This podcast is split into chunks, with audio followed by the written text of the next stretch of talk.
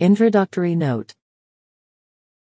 George Berkeley, Bishop of Cloyne, was born in the county of Kilkenny, Ireland, March 12, 1685. He was educated at Trinity College, Dublin, where he became acquainted with the writings of Locke, and grew enthusiastically interested in the new philosophy, as it was called, in contrast to the scholasticism which Trinity College had not yet officially discarded.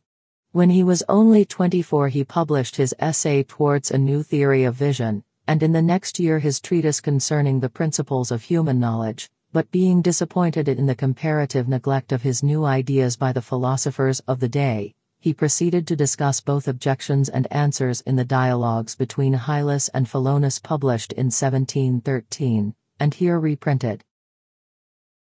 Meantime, Berkeley had been appointed to various college offices, and in 1713 he crossed to England and gained access to the circles of Addison and Pope.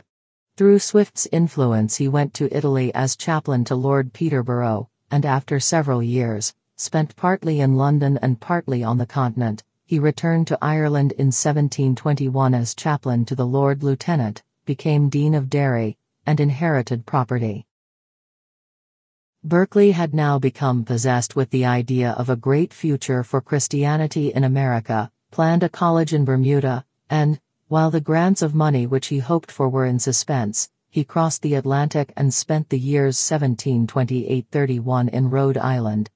Becoming hopeless of ever getting the required endowment for his college, he returned to England, published Alciphron, which he had written on his American farm, and retired to the bishopric of Cloyne, where he lived almost to the end of his life, practicing benevolence in his diocese and publishing the virtues of Tar Water, a panacea in which he believed with characteristic enthusiasm.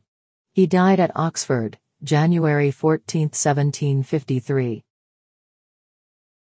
The following dialogues are the best defense of Berkeley's main doctrines, and are regarded by Leslie Stephen as the finest specimen in our language of the conduct of argument by dialogue. His chief editor, Fraser, calls them the gem of British metaphysical literature,